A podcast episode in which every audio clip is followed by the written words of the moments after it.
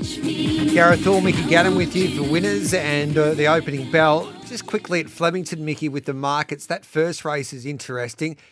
Ilative, relative, what is it doing? What's uh, the market doing with that filly on debut? It's got big wraps on her.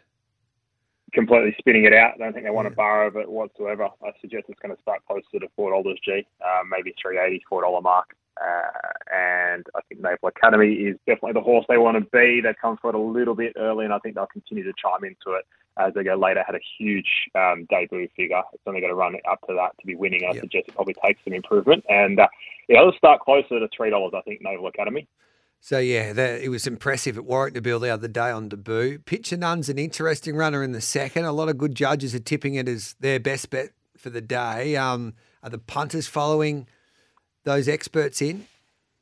No, it's been solid enough without being off the map. I think there's been really good money for Crimson Light as a, as a horse um, that comes out of the uh, form line as well. So both of them have been pretty well supported. So the, the Smarties are sort of chiming into that form line a little bit there. The pitching run's been solid enough. It probably starts around the three dollar fifty mark. I'd suggest is where it will start. G. I thought mostly Cloudy would ease. Mimi's award would firm. Mimi's award has firmed in the Dean Lester Flemington Cup, but geez, this has been some go on mostly cloudy. They continue to back it. The definition of off the map, and they just keep hearing you talk it down, and they just keep spearing into yeah. it. And you're going to have to do a fair bit of work to uh, find much better than two dollars ten out there uh, anywhere. It, it, it, this has been very, very solid, and they backed it like it's over the line. Yeah. Well, that's interesting. Race seven, that's a tough race. What's the market doing there? You've got horses like He's Our Bonneville and Ranting that have been, well, Ranting's been easy.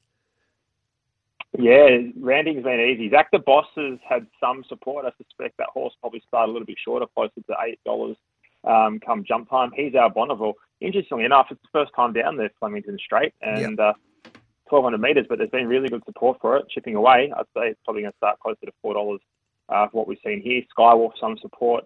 Uh, interestingly enough, um, Paperboy sort of drifted, and there's a tiny bit of uh, support for that horse as well for uh, Gavin Bedggood and Rumu Pin taking the uh, two kilos there. So interesting race, um, hard to dissect, but I'd say probably uh, he's our Bonneville, the best supporter there, Joe. And just quickly, got about 20 seconds. What are you, what are they doing in race eight at Flemington? Oh, I'm excited about this because the money's coming from Milford here.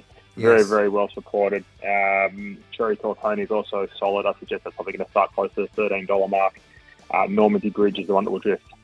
Yeah, so we had a chat to Mike Moroney yesterday. He's keen on Milford as well, trained on nice.